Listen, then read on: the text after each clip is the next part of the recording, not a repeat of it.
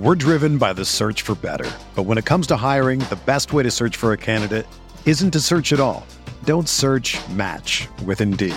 Indeed is your matching and hiring platform with over 350 million global monthly visitors, according to Indeed data, and a matching engine that helps you find quality candidates fast. Ditch the busy work. Use Indeed for scheduling, screening, and messaging so you can connect with candidates faster.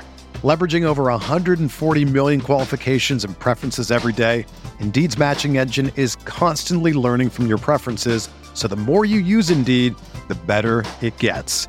Join more than 3.5 million businesses worldwide that use Indeed to hire great talent fast. And listeners of this show will get a $75 sponsored job credit to get your jobs more visibility at Indeed.com slash BlueWire. Just go to Indeed.com slash BlueWire right now and support our show by saying that you heard about Indeed on this podcast.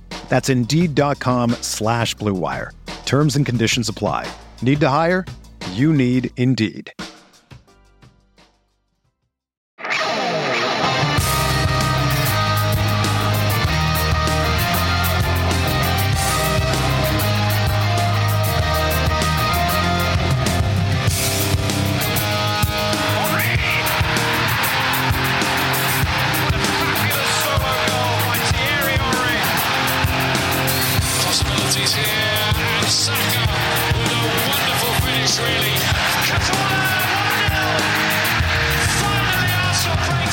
Buy a ticket and go to the performance, but you'll only be watching the dress rehearsal. This is the Arsenal Vision post-match podcast. My name's Elliot Smith. Can me on Twitter, Yankee Gunner. That's right. You can get a ticket to see the Manchester City game, and you can go to the stadium and you can watch it. In fact, it's probably pretty easy to do that at the Etihad, but that's another story. The point is, you'll be watching the dress rehearsal because it is the big Premier League fixtures on the horizon that seem poised to determine the title this season. And so we we ask that age-old question. That old question that keeps us arguing with each other on social media. To be fair, you could literally ask like, you know, is the sky blue? And that would keep us arguing with each other on social media. But the age-old question is, does a winning culture matter? Do you need to win games to go on and win other games? Or do you find ways to prioritize the competitions that matter and that don't? I suspect we know what Mikel Arteta thinks. We're going to find out what Clive thinks. He's on Twitter at Clive PF. Say hello, Clive. Hello, hello. Hello, Clive. Uh, I do want to let you know that over on the Patreon side, we did our rewatch video of the United game, and it was every bit as good and enjoyable uh, as I recall. Uh, Stats guy and a civilian, which is basically Paul and Scott being wackos, and people love it. And and it, you know, like my tastes are unconventional is the line that comes across when I think about that. But that's out there and available as well. And we'd love to have you there. But if we can't have you there, we're just thrilled to have you here. We're gonna have a nice little chat today about the City game tomorrow, about how to win the title. Did a little maths. Notice I put the S on there, so so people from the other side of the pond won't give me won't give me crap. I did a little maths or math. Your mileage may vary on what it's going to take to win the title. We're going to talk about that, and we'll do a little transfer nonsense. So, Clive, um, first things first, though, uh, Eric Ten Hag convinced that uh, the the result against his team was was not a just one because we only had shots from distance. Um, to be fair, every distance is a distance. So even a short distance is a distance. Technically, he's correct. Just the twenty shots from inside the box. Any quick um, afterglow thoughts on the win over United? I think having rewatched it with you yesterday, it just reminds me that the reason I love our football so much is I, I've always said this. I think it is what you call high percentage football. If you play that way for 90 minutes, you just make it more likely that your team is going to score more goals than the other team. Yeah, it's interesting watching Ten Hag assess the game. He seems to have uh, really focusing on his own people, maybe trying to create his own winning culture, really focusing on what they did wrong. Well, they didn't do enough right. Um, I don't think Mm-hmm. they respected us fully because you wouldn't play Antony in a game like that and have Eriksen as part of almost like a double pivot, playing against the best 21 year old in the league. You just wouldn't do that. But they focus on what they would want to do. And they thought they would you get Eriksen on the ball and get Fernandes on the ball and they can ping it forward through to Rashford, hoping that Weghorst would keep us occupied and, and make us go to sleep. We didn't really work. Eriksen needed an iron lung. Fernandes didn't want to run back. Uh, Antony was playing in, I think he was playing with the daisies coming out the pitch. You know, I'm not sure what he was doing. And um, so they had too many people not at it for the roles that they were asked to do, and we over overran them. And There's been lots of great analysis about the game. What I will say is there's been a rush to create the old rivalry, you know, between Arsenal and Man United, as if our projects are on the same level, and they're not. And two days, you know, a few days down the road, it's obvious that they're not. I think Ten Hag will get there, but the one thing I think they may fall down on is talent ID. And going to the Dutch league, I don't think that's the right thing to do to get to the top of the Premier League. You know, so mm. I think there are some players there that are not quite going to take them to the promised land, and some of the older players will tail away. So I think there's work to do. Manchester United have cash; they have the ability to raise cash, um, so there's no problems. I'm not going to cry for them, but they're not where we are, and I think um, no, I think that was clear to me. Yeah, uh, the interesting thing watching it again is forget what we create for a minute.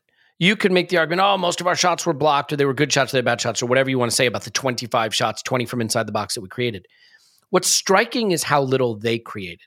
What's striking is how we forced them to go long to nobody, how their outlet sunk deeper and deeper. And it was similar to the Spurs game, actually, um, you know, until we were protecting a lead. The way our football restricts opposition chances is what's interesting. Now, as you probably know, if you're listening to this, because we've talked about it before, when your opposition is primarily forced to play on the counter, when they do fashion a chance, it tends to be a higher quality chance, right? Because you're facing fewer defenders, uh, there's more space, more opportunity. But the way we restrict chances is really interesting. And it will be a fascinating match against Manchester City, the first of three, Clive, as we sort of pivot there, because they are a team that creates a ton of chances. We are a team that creates a ton of chances. And both of us are teams that restrict chances, but give away some more types of chances at the other end that can be high quality. And it really is a mirror image. I, I think Arteta's football is different from Pep's football, but certainly the way we want to control games, control territory, and move our resources up into the attacking third is similar. Here's where my head's at with this game tomorrow as we sit recording this it's not so much that I think throw the game, get out of the cup. Like you could make an argument being out of the cup would be better for us in the title race, but that's neither here nor there. And I don't want to get to the do you have to win games to create a winning culture question yet. I think there is a ta- fascinating tactical issue here, Clive. If we go full strength, play our full team, play our full way, you give Pep and his players a really good dress rehearsal for what they're going to have to do two times when it matters in the league. But if you rotate, and maybe you play a little on the counter more. You know, you tell your guys, we're going to sit in our low block a little more than we usually do. We're going to press a little less. We're going to counter a little more. Maybe win. You never know. But what you don't do is you don't give them a really good feel in a hot game environment of what playing Arsenal this season is like. So that when we come to the next game, it's familiar to them. I'd like to come to that first league game where what they're facing from us feels very un- I mean look, you can look at it on video, you can get a sense of it, but it's different when you're on the pitch, right? So what do you think about that component, the chess match of not wanting to give City too much of a, a an understanding of what they'll be facing when the games I mean when the games with a big big prize come come into the picture? Yeah, I, I, I agree with that and really, really appreciate that thinking. I think for me, the number one thing I'll be doing if I was a manager is squad management. And not only the rotation angle, but there are, there are a lot of very, very good players on our bench who are incredibly happy. But they'll be incredibly happy because they know they've got a game coming up. If they don't have that game, the risk of the squad harmony could, could come in. You know, everyone wants to play. They work every day. They work for years to get to this level. They want to play. They sat on the bench watching the game of the season, and some of them would have hoped for minutes. They didn't get any minutes, but they're really hoping for minutes now to show what they can do to really get the manager's trust. If we don't use the squad, we don't create opportunities. I think it's very important that we all want depth. We all want to see us be stronger on the bench. Well, how do we know how strong we are on the bench until we play them? So you, for me, you have to play them. And then, of course, there there are two separate occasions. One will be at City's ground, and one will be at our ground. And we can change the music when they come to our ground. We can not only change the personnel, but we can change the music. And I think that's very important. The atmosphere, if it's anything like Sunday, if that's on, I think it's on a Wednesday night, 15th of Feb. Well, there'll be uh, lots of people leaving work, half day job, you know what I mean? And there'll be one of those. And um, it'll be crackling. It'll be crackling. So I- think we can really change the whole vibe. And I'm with you. I, I I've sat here and said we got to build a an elite mentality every three day job type of thing.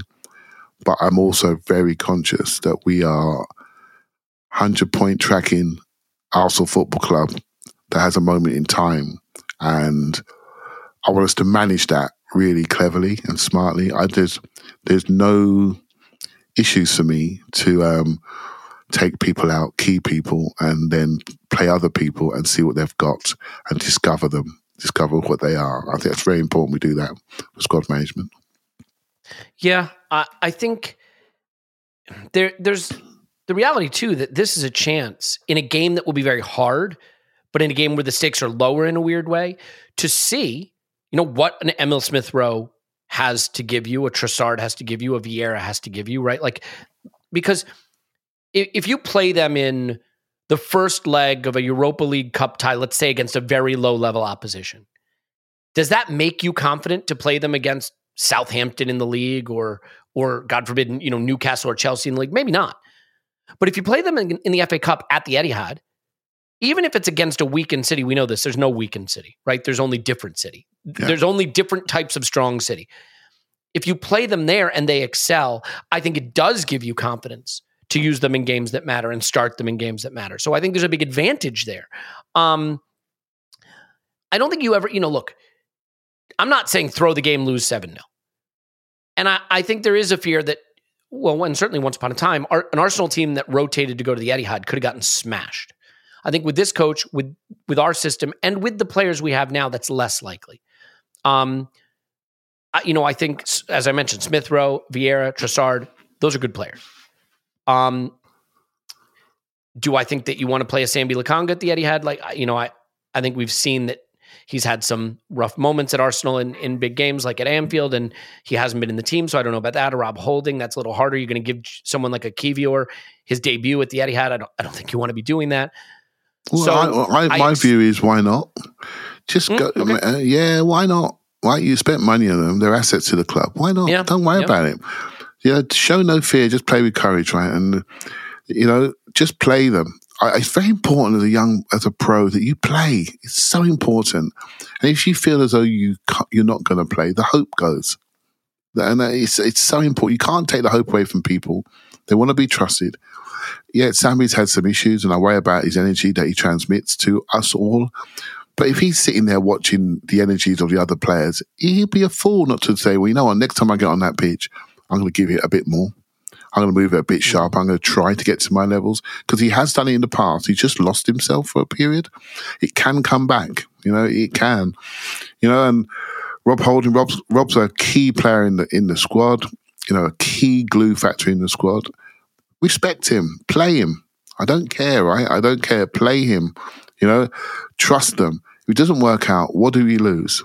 You know, I said on Twitter, I think you get five million pounds for winning the FA Cup. If we win the league, all those guys will be on the stage and they'll be immortal. Right. And that's the key for me. That's the key. And Champions League, win the league, you will never forget them forever. That happens.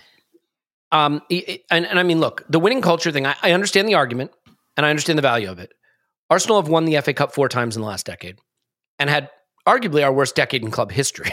so well, I shouldn't say club history, in recent club history that I can look back on and remember. Um, Manchester City, who have been all conquering in the Premier League, have won it once, right?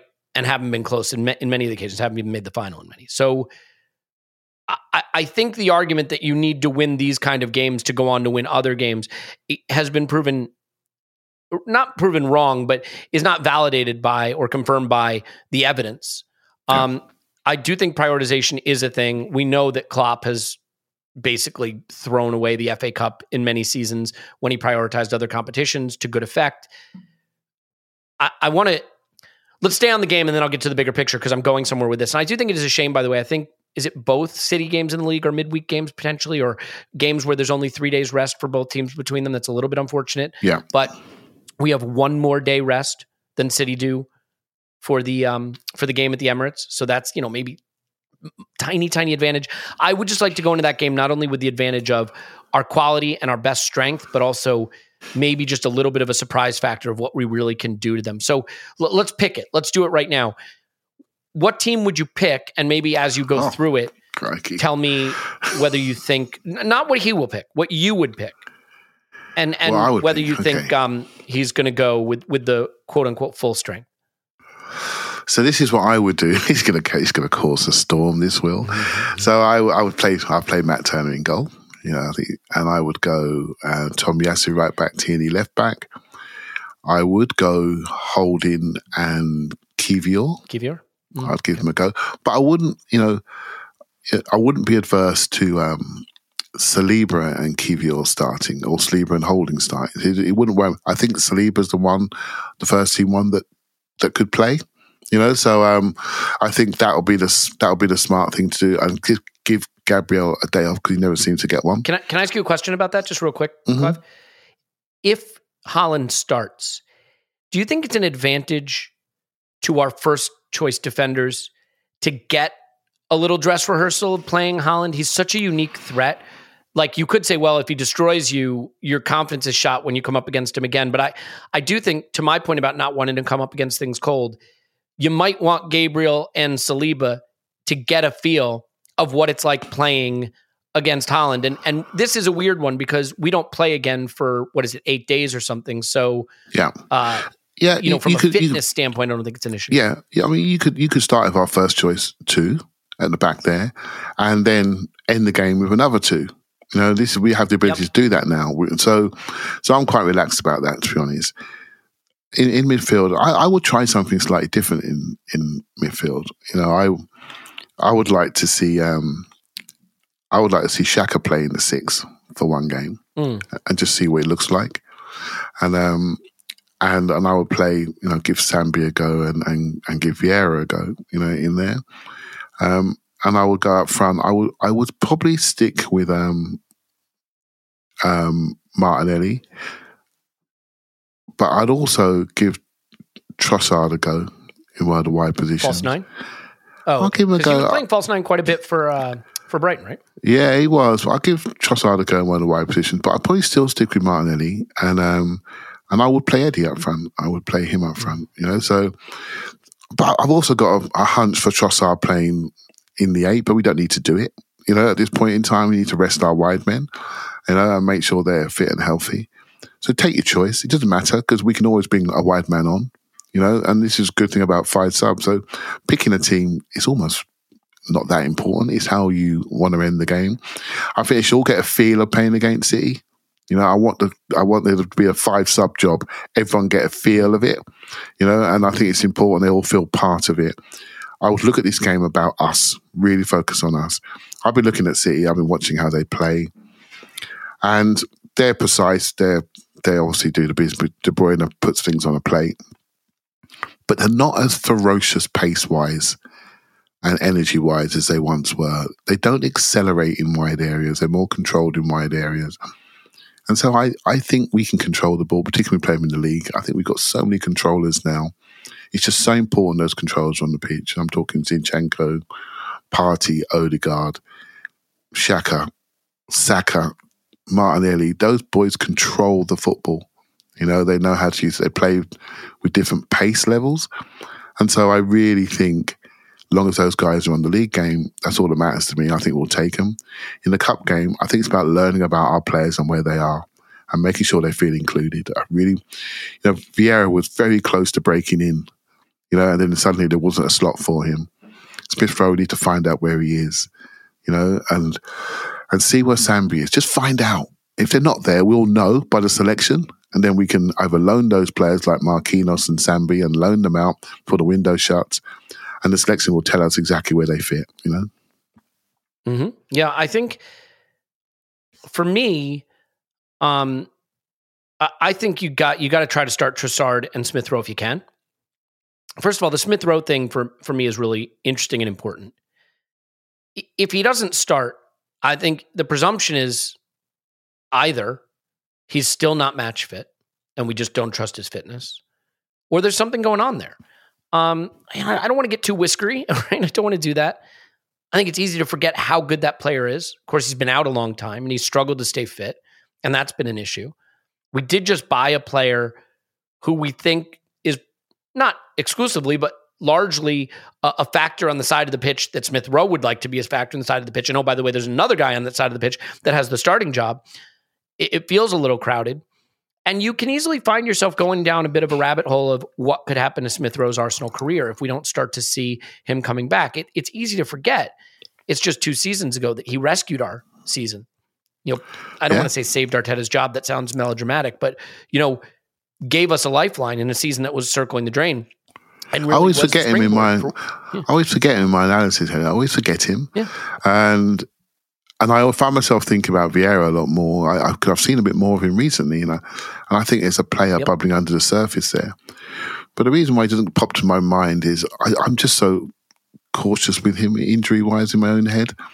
And sometimes when you end a game playing with a Smith Rowe, it's better pace wise you know, where the game is. He's a bit more broken. And I think it's just a smarter way to introduce a player back from injury.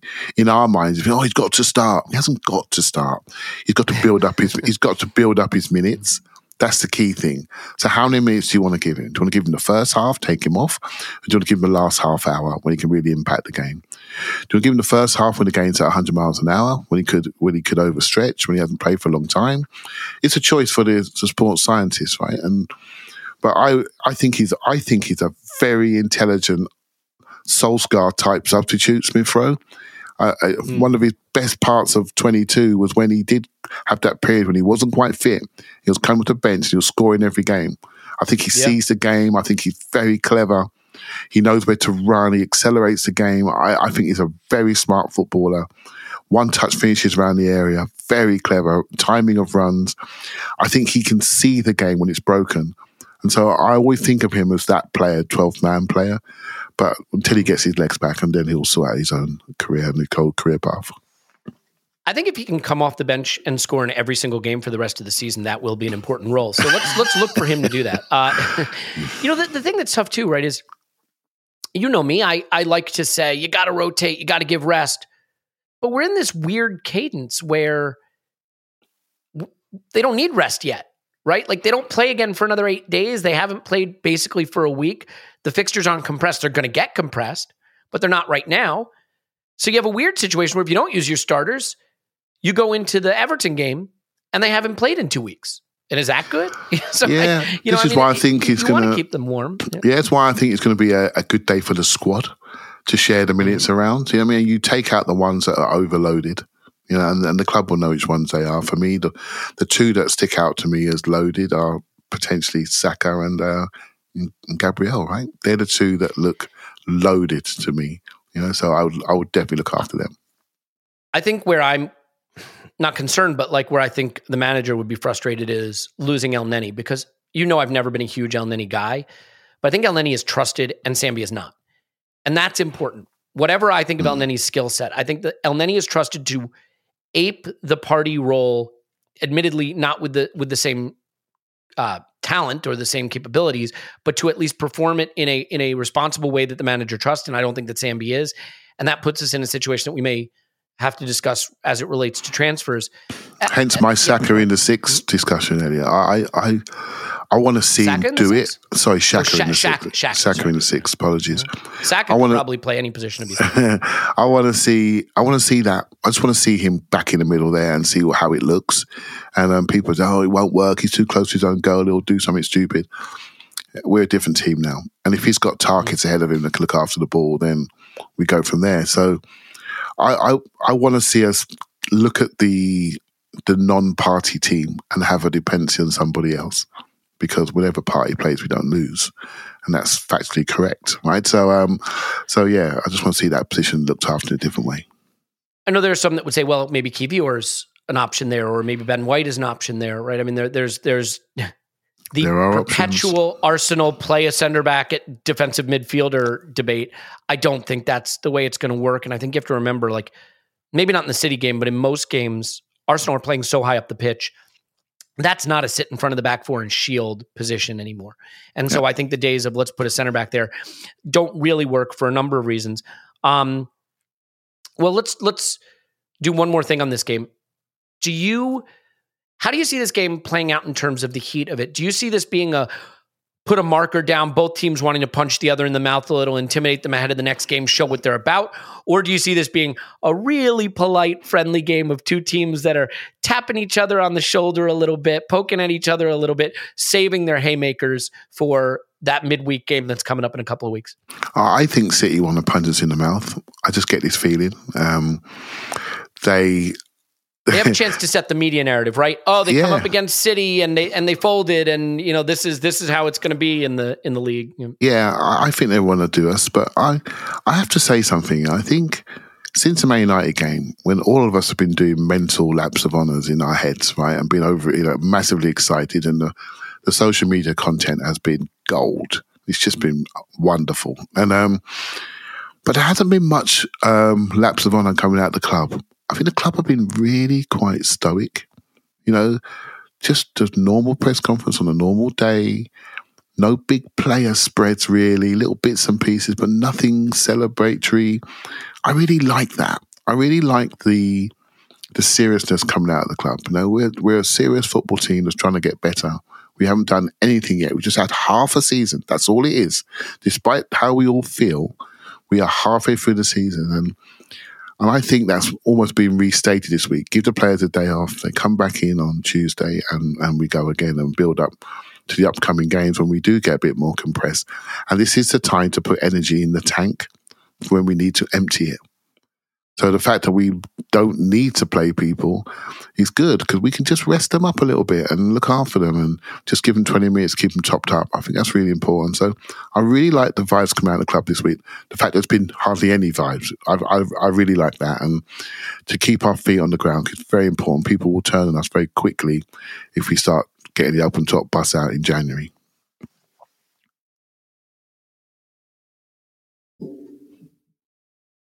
The host gets caught on mute. That is a Yeah. quality contribution. I enjoyed that. Well I done. enjoyed that. Yeah, I let it go as well. My best contribution in months. Um, people are like, "What is what is this? I hear birds chirping. I hear angels singing." I could have Um, spoke. Well, it's all gone now. It's all gone. Uh, I ruined it, and you blew it. Uh, so we've talked about the FA Cup game with City. I want to talk about the the league games a little bit and some title point totals with you, but there is another cup. It's the Europa League, Mm. and this one I find myself more torn on because I can't quite get like look. We wanted to win the Europa League in years past because it gets you in the Champions League. We're in the Champions League now. It's a- an It's impossibility that we fall out of it. That's Let's done. Book it. It's done. You can't fall out of it. It's done. So, given that that's done, I'm not there yet. completely yeah. and totally done, confirmed, booked. It is the reality that the Europa League is a European trophy, and it'd be neat to win it. I can't decide how much I care. I, I think I care, but I can't decide. I know up against the title, I don't care at all. That those games, when you look at where those games are going to come from, Clive, and what we're going to be mm. up against at that por- portion of the season, those are the ones that I really were. Those Thursday games away uh, in a in a competition we don't need when there's you know Newcastle at the weekend, Chelsea at the weekend, City midweek, and then there's next week we play twice. Like April's going to be a disaster, a mess. March March as well, unless we're out of the Europa League. I I just can't get to the point of caring enough to think we should commit to it. I also understand. Was it? It was not the invincible season. I feel like there was a season where Arsenal. It was the invincible season. We went on Champions Yeah. League and FA Cup in the in the same week Yeah, but terrible. we went on to be invincible, right? And like that that's something we have clung to as a club forever. I think there's something similar on offer here. And if we wanted the FA Cup now and the Europa League at the first time of asking and won the title, no one would care. How on earth does Mikel approach a competition it would be fun to win, but pales in comparison to the, to the league?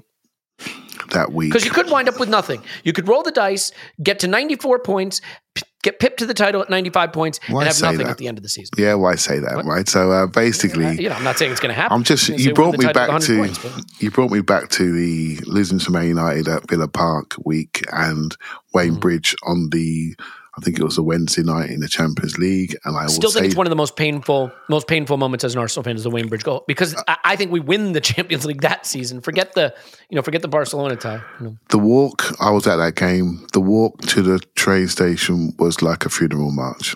I will never forget it. The single lowest point of my Arsenal watching life, without a doubt, because Lower than Paris, you think? Oh, Paris was fun. I was in a lovely hotel. I was there for a couple of days. we was in the biggest game in the world, We're playing the two best teams in Europe. We knew we were the two best teams. Yeah, it was a bit emotional, but at least we were there, right? We were there, And we were slightly past our peak, right? We knew we were we were, we were crest- there. were We, should have won it. crest of the We should have won it, but we were there, and uh, it just got snapped away from us with a decision, right? So, um, but we were so close. But I that doesn't hurt as much as Wayne Bridge. I don't know why. Um, people may disagree I, with me, I feel but the same for what it's worth. But because we knew we were the best team in Europe and we should have won you. That team was a trophy short, right? And we we know it, right? So, um, but funny enough, our European record is is not befitting a club of our size, and I folk, I want the Europa League more than I want the FA Cup. Um, also need to have a better European track record. It's not good enough. It generally isn't. We need to get to for me to get to the right place, and this is why the City game is important, in it because we need to find out what we got. You know, we and how do you find out? You only find out if you give the guys time to play. You know, so play them, find out what you got. Then you know by how much you can focus and how much you can rotate when the crunchy Europa League games come, and you're going Thursday, Sunday again. You find out what It's a really got. good point. Because Mm. Clive, if if Smith Rowe and Trossard and Vieira can go to the Etihad and play, even in a game you don't necessarily win but look good, then the manager feels like he's got a much easier decision to make when it's Monaco or you know, I, I, Yeah. that's probably not even a team in the in the Europa League, but you know what I mean. One of those kind of teams away in in a Europa League tie. It, again, this goes back to does a winning culture matter? Will it dent our title challenge if we crash out of the Europa League to a team that we view as smaller than us? Well, it didn't dent our title challenge when Brighton kicked us out of the League Cup. And how happy are we? We didn't have to play midweek of this week, right? And we don't have to play midweek of next week. So I, I don't know, Clive. Like to me, I, I understand culture. You know that I've I've warmed to it. I think these are competitions that if you could get out of them and get out of them in a way that doesn't like humiliate you, Yeah. You're better you- off for it. if you can think, you know, if you can think of it like, you know, we all pick our first 11s, and I, and I don't like doing it, as you guys have just discovered. I don't like doing it. Um, because when you go into training and you're in the dressing room, mate, there's not 11 players in there, there's 26. And they don't want to be, they don't want to feel like there's never a chance to play football matches. Right? You You, have to like remember. vestigial appendage. Yeah. You have to remember that. You have to remember that. That I've selected teams in my time. The hardest thing is leaving people out of big games and finals and things like that. You've got to look them in the eye. It's hard, mate. You've got to make. You can't say you like someone, you trust someone, and when the moment comes, you don't select someone. You know, play them, find out what they got for those Europa League games, and keep that squad harmony ongoing. I think it's the most important thing. There's harmony all around the club at the moment. Everywhere you look, you know, everywhere you look, we want to make sure it, it it's maintained in the dressing room for sure. Yeah. Um. All right. I I do want to get to how many points it's going to take to win the title. That sounds like it's a one second conversation because you just name a number, but I, I want to give you I want to give you some some data points here that I think are interesting, and then we're going to shift gears a little bit to transfers and squad. I think Aaron Ramsdale gave a really interesting interview uh, for a podcast, not ours, sadly. Um, but I do want to I do want to reference it. But here's the interesting thing: there was a thread on Twitter. Not I don't want to say alarmist. I don't think that's what he meant. It was Miraz AFC, Miraz AFC on Twitter Okay, I haven't seen talking about how City won the league from second place. I think you shared it. I think it's how it came on my timeline. um, against it's the season where they pipped Liverpool to the title. Um, what was the final total that season? Was it 97 to 96, 98 to 97? 97 to 96, I think. Yeah. I can't imagine getting 96 points and not winning the title. I, I don't know how you recover from that. But he makes the point basically that at the halfway mark, Liverpool had 51 points, one more point than we have now.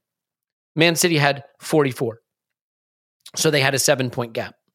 Man City went on to basically win every single game except one. They took 54 points from 19 matches and they wound up finishing on 98 points and pipping Liverpool to the title and sort of talking about why that, you know, this this whole idea that Arsenal somehow have a divine right to win the title and if we don't it's a collapse is wrong. Look, firstly, no one's going to say we collapsed if we get 96 points. No one's going to say that. Yeah, You know, maybe the, the dumbest and the lowest of the low are going to say it. No one else is going to say it. You know, Spurs fans will. Um, But a couple of things. First of all, in that season, obviously City had played Liverpool once already. We have City twice. I do not believe City can win the title unless they beat us at least once and potentially more than that. If we beat yeah. City once, I think the title is ours, but that's beside the point. Let me let me put this in context for you, Clive. I want I want I want to just share this. This thing I looked up. City's second half points the last five seasons. It's a little scary, but hear me out. Yeah. 46 points, 48 points, 43 points, 54 points, mm. and 45 points. Yep. Now, if you use their halfway total, they had 42 points at the halfway mark this season, right? Because they've now played 20 games. 42 points. That would give them a range of 88, 90, 85, 96, 87. I don't think we win the title if they get to 96. I just don't. All right. All the other ones, I think it's doable. So I took the average of those, and on average, using their last five seasons of points in the second half, okay. they would finish this season with 89 points. It's a lot. It means we need 90. Let's say we need 90 to pip them to the title. To get to 90 points, we need 40. That is an 80 point pace. Can we play at an 80 point pace for the rest of the season? We absolutely can do that. To put it in perspective, that is just six more points this season than we took each of the last two seasons in the second half. Just two more wins than yep. the second half of the last two seasons. So to me, Clive, when you look at the numbers and you look at it that way, as long as you don't lose eh, to City twice, if you draw them twice or you beat them once, I don't think statistically speaking, and I realize statistics aren't the thing. You could collapse, you could lose three players to injury and finish, you know, third, but it it weirdly sounds more doable than I expected it to sound. All things being equal and understanding that football doesn't always work the way the numbers say they will. yeah, I suppose it's interesting how me and you look at the game slightly differently. well, I know you brought that mathematical challenge to everybody. I think it's a really, really smart one. I look at things like, you know, playing Man City at home on a Wednesday and having to play Aston Villa on a Saturday morning away for BT Sports joy. That's the sort of thing I'm um, playing against Unai Emery. I look at the soft stuff. Do you know what I mean? I look at that and I, and I worry about that that turnaround. But I also look at Man City and I look at their team. And I've generally been looking at their team you know. So let's just go through it with a bit of flippancy, right? So Ederson's he's he's he's running out of his goal like Superman and throwing them in at the moment. He's not the same player that he was when he arrived. Kyle Walker is under a little bit of pressure. That's why he's been sat on his bench. While Rico Lewis is playing in the inverted role to replace Zinchenko. Well, he's not as good as Zinchenko despite his outstanding talent for an 18 year old, but he's not doing what Zinchenko's doing, that's for sure. Cancelo's just dropped off the earth. What's happened there? just seriously what's happened there. He needs to get his form back, and that's probably a problem for well, no, them. he doesn't. What are you talking about? uh, I, I, Stop it. You know, Akanji, he, he's not he's not Dias. You know, he's not Dias, and, and Nathan Ake is now playing every single week. And he's doing quite well, to be fair, but he's he's beatable, he's gettable.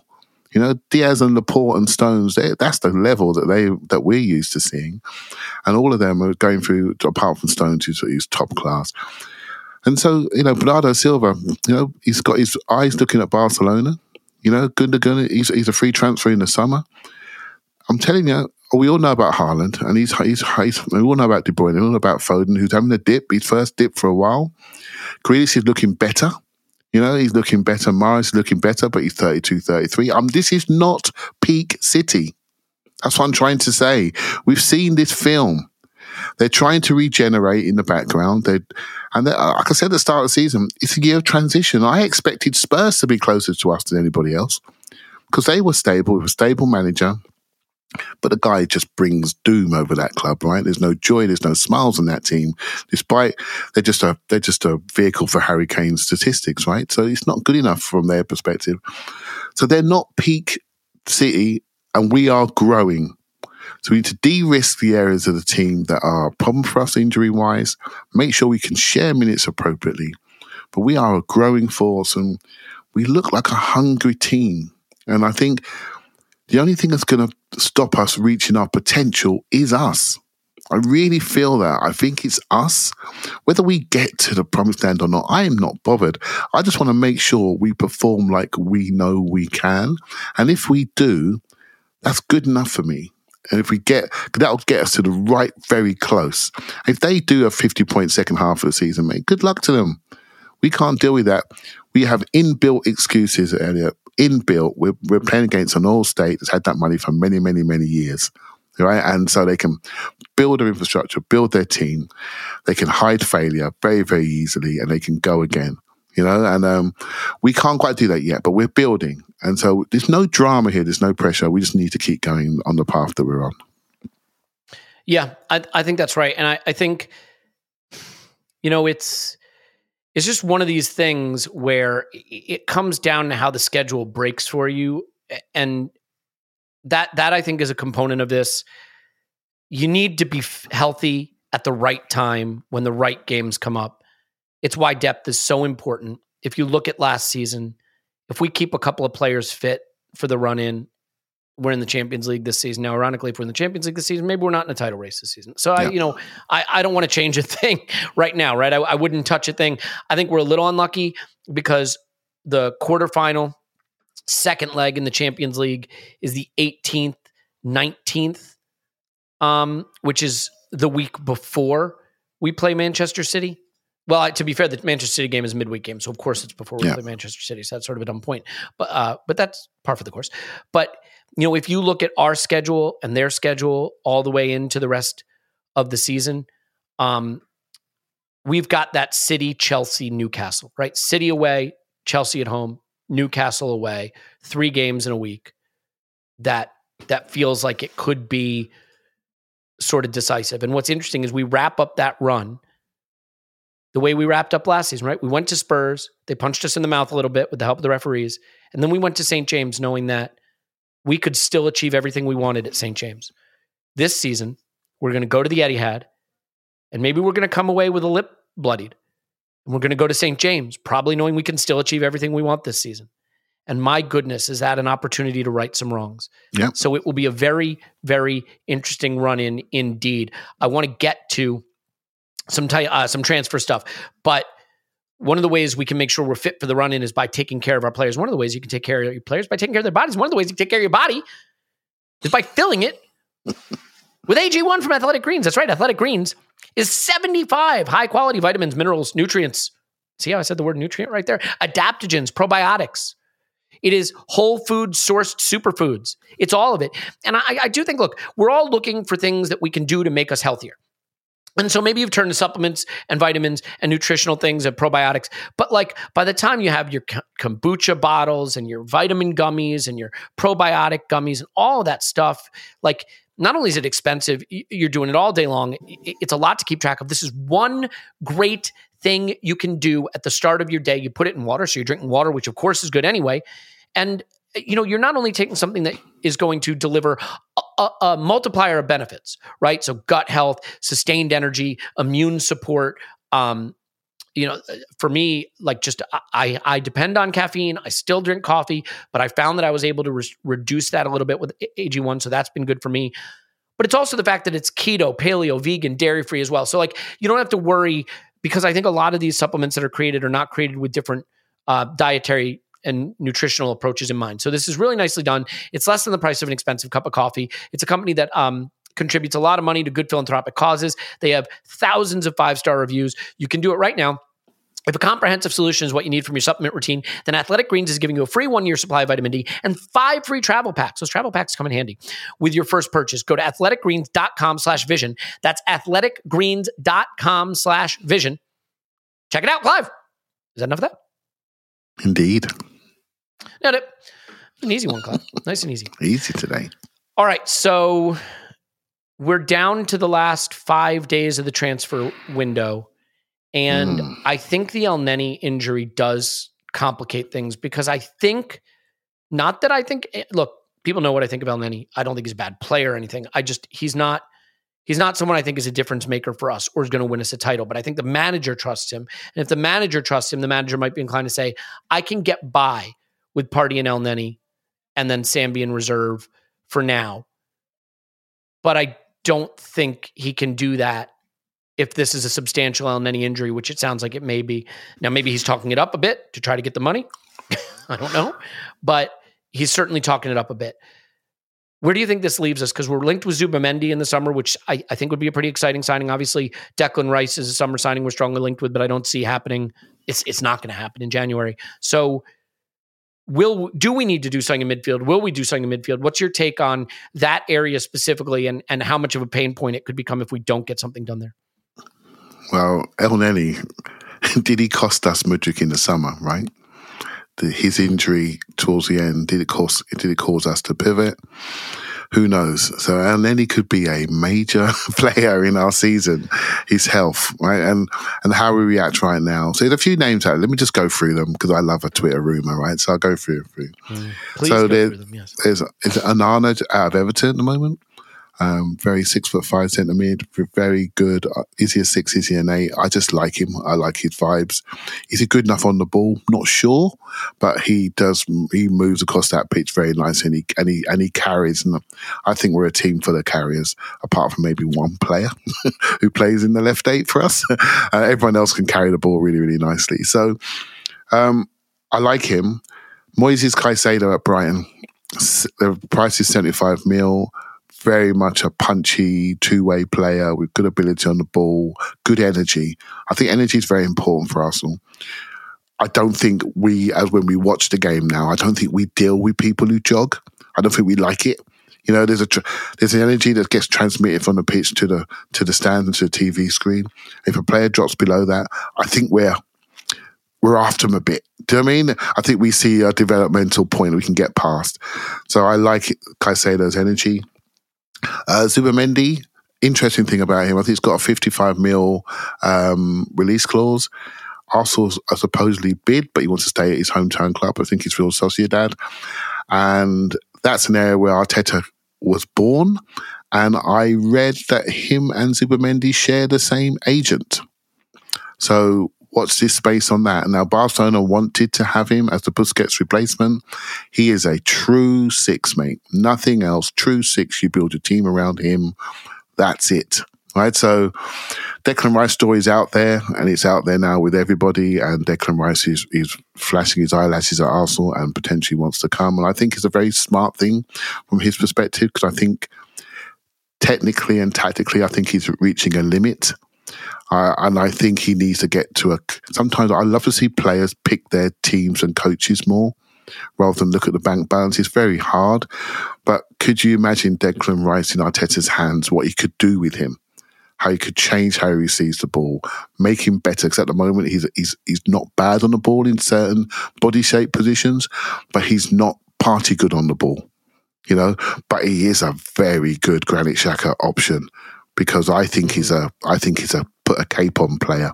I think he's a Superman player, a one and a half jobs player that goes into the box, passes into the box, carries into the box.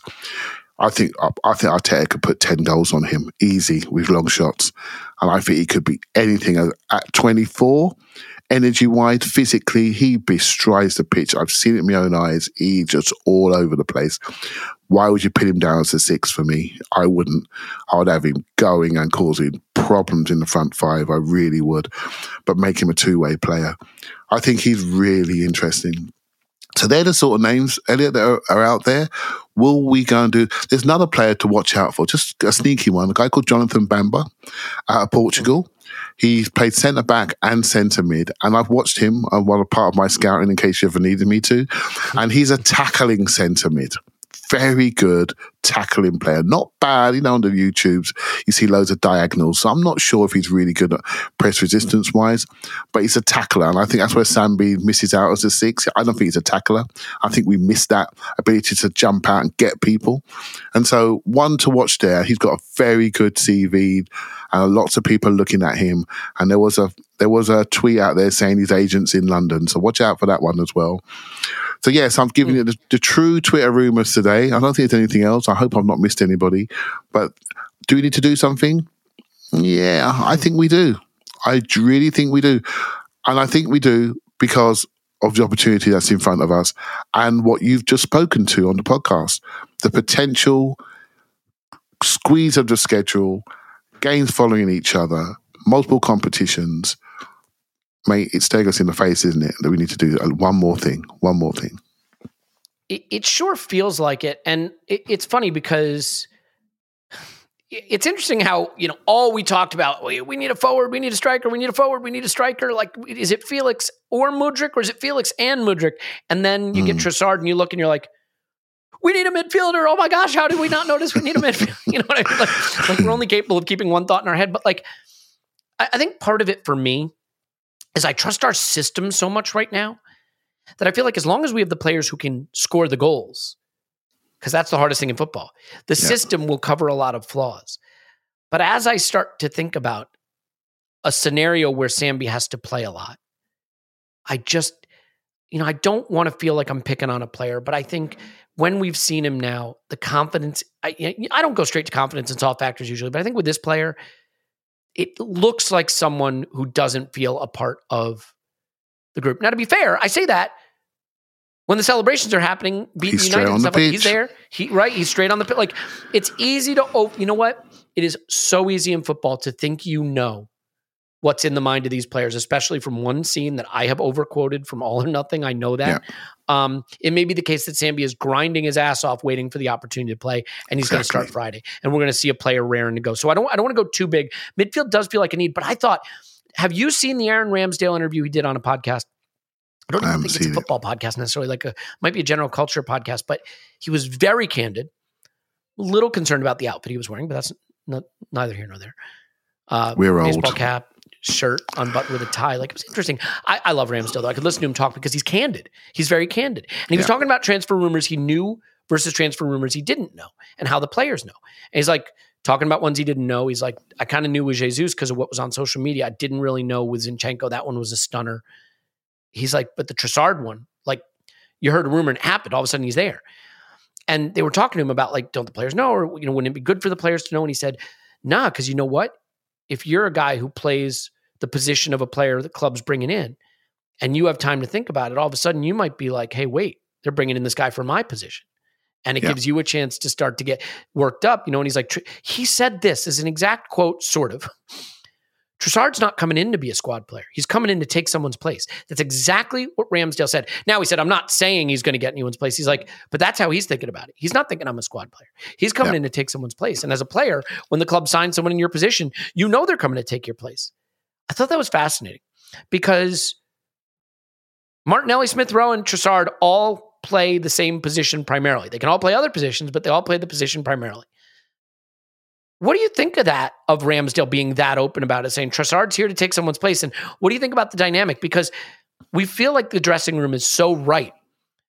It shows you that a signing also has to be someone who's hungry for someone's place, but hungry in the right way where it doesn't destabilize the group. And I think that's got to, like, I was, I, I have to admit, I was lying awake last night thinking, gosh, when Jesus comes back, Nketiah's head might drop. Can you imagine being Eddie Nketiah and having to go back to the bench after what you've achieved? Like these these dynamics are complex. So how do you think? How do you think about what Ramsdale said there and the the addition of these players and you know how that how that impacts this very finely poised, excellent uh, culture we have in the dressing room right now? It's just it's, it's just squad management, mate. Squad hierarchies. And when Ramsdale came in originally, I think um, the manager said to him, "Look, you know, you to come in, push the goalkeeper. Bernd's going to be our number one, but but by next season you might be number one." And he went, "Oh yeah, thanks a lot, cheers." Signed a dotted line and said, "Right, I'm going to have his shirt." That's, and that's what you do. If you're a professional that's gone through many different phases of youth development, loans, and you get to Arsenal Football Club, you don't sit there and just go, oh, yeah, thanks very much. I'll just sit here quietly on the sideline. No, you want to rip the shirts off their backs. That's what you want. You want people want to rip the shirts off your back. I've got a story for you. A friend of mine who was at a club and he, he came for the youth team, got his pro contract, walked into the first team dressing room and took the captain's shirt off the peg and said, I'm here now. And the rest of the dressing room looked at him and said, You're mad. And he sat in the captain's chair. And within a year, that same player was playing for England. You've got to have that mentality. You gotta have it. You gotta have it. You really do. And you gotta want to kill people to get into the shirt. They all and everyone would expect the same from each other. They're, they it's a it's a highly competitive, ruthless world, and they understand what you have to sacrifice to get to this level of athleticism and technical ability. You have to sacrifice a lot. So they're already part of the same family because of the level that they're at. There's only so many people that can do this. So they already know they're all different and special. Now it's about competing for the final thing, which is the first team shirt on a regular basis. Yeah, well said. I think, like, it, it is so weird because I don't think many of us doing this pod or listening to this pod have a job where someone in your work is there specifically to try to take your job away and make it their job, right? That is a uniquely sports, maybe not uniquely, but a fairly uniquely sports type scenario. Um, They get and- compensated, Elliot. We just read this week that Cedric's getting a good good number in his wage, and he's not keen to move. Uh, He's a free transfer, and so obviously it's I'm all about our ability to pay. But yeah, you, you get paid, I don't want right? to come across like I, I don't want to come across like I'm boasting about my ethics and my morality. I am willing to be a good member of the dressing room and sit on the bench for half of what Cedric is getting. Literally half. I will take the 50,000 pounds a week and I will be the best member of the dressing room.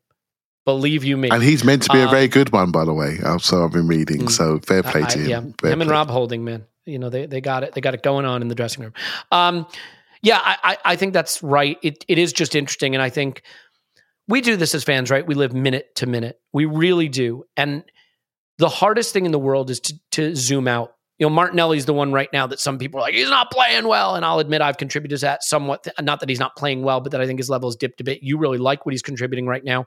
That player's looking at two hungry guys in Smith Rowe and Trossard who will feel there's an opportunity there. Does the manager feel that way? Maybe not. You know, but but that's you know that's that may be more a fan thing than it is a reality in terms of what the manager expects of their player, right? You have you cannot think of players as guys who who perform in a linear way game to game to game to game. Yeah. You, you've got to be willing to ride some of the dips if you want to get to some of the peaks, you know. Let's talk about Martinelli for a second, right? So Mhm. t- flying, absolutely flying towards the World Cup. Million miles an hour, smashing it left, right, and center with Jesus there. The combination was unreal, right? So, what mm-hmm. happens? He gets into the World Cup squad for Brazil. We all know what that means to a young Brazilian player, right? So, he's mm-hmm. probably the last man in the squad. Not only does he get into squad, he gets significant time, does quite well. Can you imagine the mental, emotional drain on him? Brazil get knocked out. He's straight back with Arsenal. Gets back with Arsenal, comes back into the squad. Jesus is injured now, so his partner in crime is now gone. As Tim raised a great point in the last podcast about Martinelli maybe dipping slightly because Jesus isn't there, and we all saw Well, that be fair, partnership. I'll, I'll throw one thing in there because I, I said this in the rewatch, Clive, and I want to say it again for people who haven't heard that. Martinelli and Eddie Nketiah exchanged zero passes in the United game. A game we totally dominated in position and possession.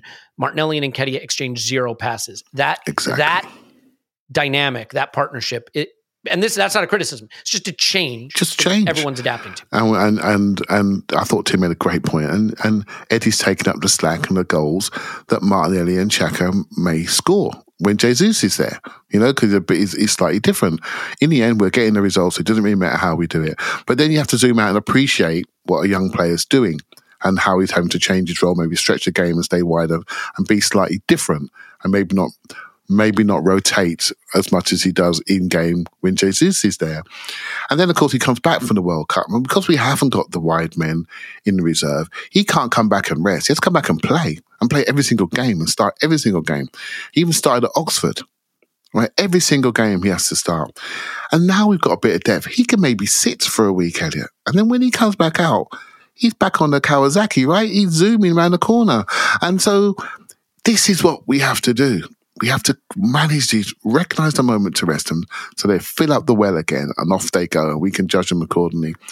I know you, you love the player and I- I mean, we all do, but I think sometimes I'm, I'm, I said this on the last podcast, I'm almost trying to analyze how we analyze and step back and go, mm. okay, why is that? Why is that only a seven out of 10 today? Let's have a look at it. And I think that's what we try, all of us try to do really. But I think they're young men, right? They can't, they're not machines. To look after them. Go look after them.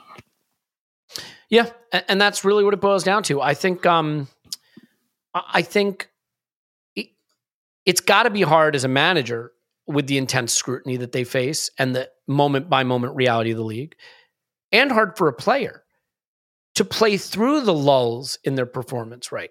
Even if you're 10% off your game. It's interesting, right? Because if you think about Saliba, Saliba came back from the World Cup in rough shape. If we had a hot shit young defender we liked, there'd probably be people calling for Saliba to lose his place as a result of it. That's a what great happened? example. Saliba played. He's now looking back to his best, and nobody's saying Saliba should be dropped or anything like it. But in Martinelli's position, where suddenly we have a bright new signing and we have a, a- an academy kid who's back from injury, that you know, th- there's a saying in NFL football: the most popular guy in town on a losing team is the backup quarterback, right? Yeah. Um, because everyone presumes that guy will be the savior. And I think we're not a losing team, far from it. But I think there's always the case with your attack that the most popular attacking player is the guy on the bench raring to get on and show what he can do Yeah. because we project that he will do all the things that aren't being done right now. So I think having that patience is important. Let's do this. Um, I think we can just about leave it there. I want to just finish by asking you, uh, aside from the media who will spin everything because that's what they do, I get it. How invested are you in not watching the game and being excited by the game, but the outcome of the game tomorrow against Manchester City? How invested do you feel in that? I'm not super invested. What I am invested in is the feeling that's crackling through all our bodies right now and positive feeling about the football club. I'm invested in that. I don't want that to go away. You know, so if that was to fall away, I will be really disappointed. I don't think it's going to. You look at everything around us. We're young. We've got potential. We're not even close to reaching our ceiling yet. So this can be maintained if we're smart. But that feeling, you know, walking around the stadium a couple of hours after kickoff, and there's still people around. And I bump into Mike and from the Gooders pod. I bump into him, and I, I and, I- and he's he's just like, just people just so happy. I don't want that to go away. That's what I'm invested in. You know, seeing Arsenal people happy. That's that's it, mate. And if we if we can maintain our performance, that will continue. Results will take care of itself. Honestly, it will. I think that's really well said. I, I think as fans, much like the team, we're going to have to hold our nerve, right? Mm. We're going to have to hold our nerve. Remember how good we are. Believe in how good we are because it's this is not a mirage, right? Like short of like an injury crisis, the way we play football is not going away. But you know, if you if you lose to City at the Etihad in the FA Cup, like we're to have to hold our nerve and not not overreact to that. I and I'm not trying to like soften the blow, saying it's to happen, but I can picture a scenario where later in the season, City have a league game rearranged for an FA Cup tie. And that league game gets put in an absolute cluster of games when they're in the Champions League quarterfinals and it's the only midweek available and this game gets pushed and they're facing that problem and we're not. When we're to look back on this and say, maybe it was getting knocked out of this cup that that gave us the edge. So We'll see. you know, I know it's not easy to l- losing is never fun and getting knocked out of a cup is never fun. But like I said, I would I wouldn't have wanted to be playing League Cup midweek this week. So let's just see how it plays out. We'll leave it there. Uh, nice short run for you today because we play tomorrow. We will have an instant reaction tomorrow, but unfortunately, your full pod reaction to that won't be until Monday. So you know, you have a little time off from our shrieking voices, unless you're a patron, in which case you never have any time off from our shrieking voices, and we absolutely love you to pieces for it. Uh, we have some live event announcements that will be coming very, very soon. Two different locations, two different countries, so that's exciting. Get the F in. It's going to be great. Can't wait to see y'all. Uh, along with a couple other things, we have our fundraiser rolling around pretty soon, and we're going to have some pretty moving and, and important uh, information around that. So looking forward to that because I think the way this community raises money for the Arsenal Foundation and, and Save the Children is one of the things I'm most proud of uh, in this podcast. So we'll leave it there. Clive's on Twitter, Clive PFC. Thanks, Clive. Thank you very much. My name's Ellie Smith. You can block me on Twitter. Ain't gonna we love you. And of course, we will talk to you after Arsenal 10. City, no.